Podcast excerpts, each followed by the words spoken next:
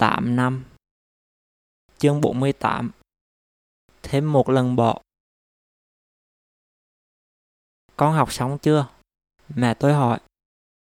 Tôi nuốt hết cơm trong miệng. Dạ rồi. Rồi con nhận bằng chưa? Dạ chưa. Khi mua con nhận, Con không biết. Chỉ là được con Bà tôi hỏi. Trường học của con mà rằng con lại không biết. Thì con có học nữa muốn mà biết.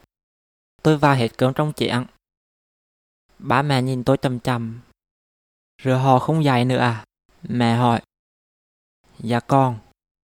Rồi ráng con lại nghỉ. Ba hỏi. Thì con không ưa học nữa. Mẹ tôi khóc.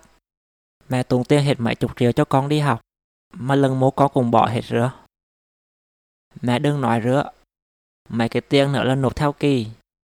Lần trước con học hết kỳ 1 mày nghỉ con lần ní thì hết kỳ 2 Rồi thì có uống đông mố không?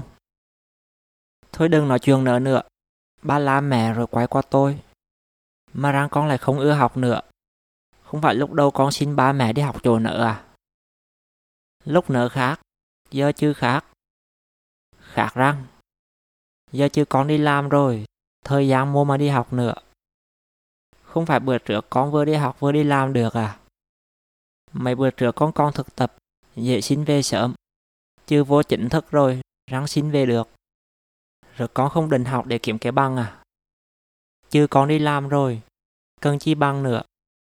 Ba tôi hà dòng Ba khuyên con thiệt lòng đó. Ra đời có tầm băng vững hơn.